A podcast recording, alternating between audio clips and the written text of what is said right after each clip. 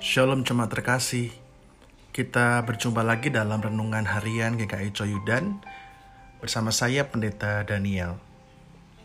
Pada pagi hari ini mari bersama-sama kita simak pembacaan firman Tuhan dari Kejadian 48 Kejadian 48 ayat 17 sampai 20.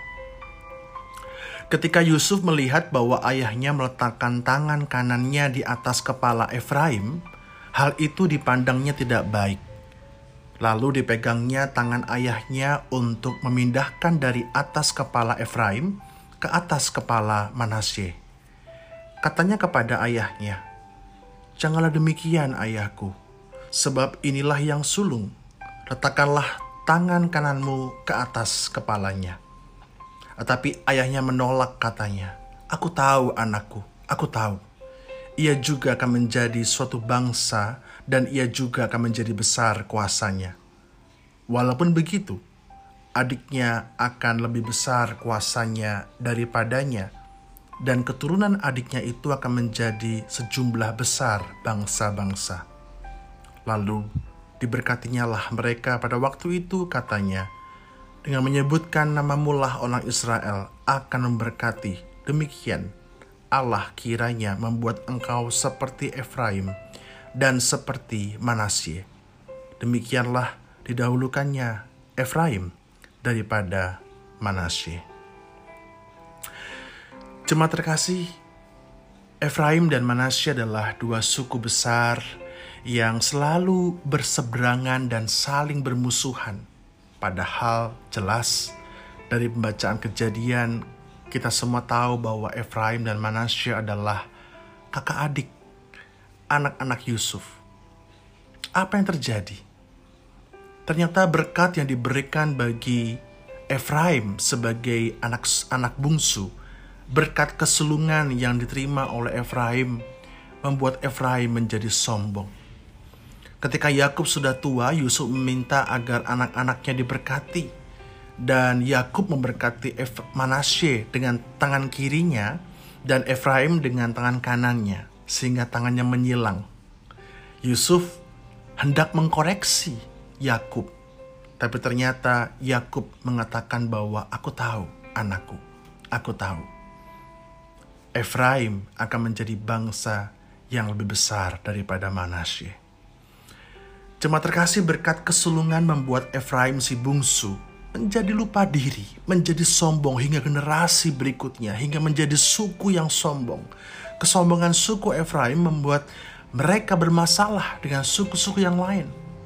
Dan puncaknya adalah ketika suku Efraim menolak berperang melawan Yefta dari suku Manasye, suku saudaranya sendiri untuk melawan Bani Amon.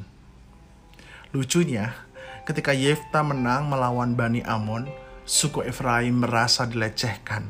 Karena sebagai suku yang paling besar, mereka tidak dianggap serius untuk diajak perang melawan Bani Amon.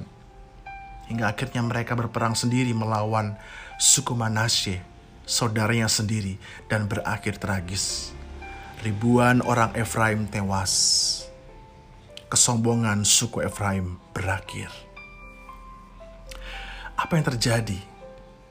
Kalau seandainya Efraim ketika mereka menerima berkat kesulungan itu membuat mereka menjadi suku besar yang rendah hati, suku besar yang mengayomi suku-suku lain.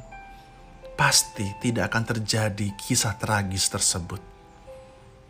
Sudah diberkati menjadi suku yang besar, sayangnya membuat mereka lupa diri ini menjadi pelajaran berharga untuk kita sekalian, jemaat terkasih. Berkat yang Tuhan berikan pada kita bisa berupa apa saja. Bisa berupa materi, kuasa, kesehatan, dan lain sebagainya. Maka jangan sampai saat kita menerima berkat itu, kita menerima dengan kesombongan. Materi yang kita miliki membuat kita menjadi orang yang kemudian sombong menjadi orang yang kemudian memandang rendah mereka yang bermateri lebih sedikit daripada kita. Kita yang diberkati oleh kuasa membuat kita menjadi orang yang kemudian menindas yang lain. kita diberikan kesehatan menjadi orang-orang yang kemudian menyepelekan dalam menjaga kesehatan kita. Kita merasa hebat, kita merasa besar, sehingga lupa diri. Tapi ingatlah, firman Tuhan jelas mengatakan orang yang sombong tidak disukai oleh Tuhan. Maka jemaat terkasih,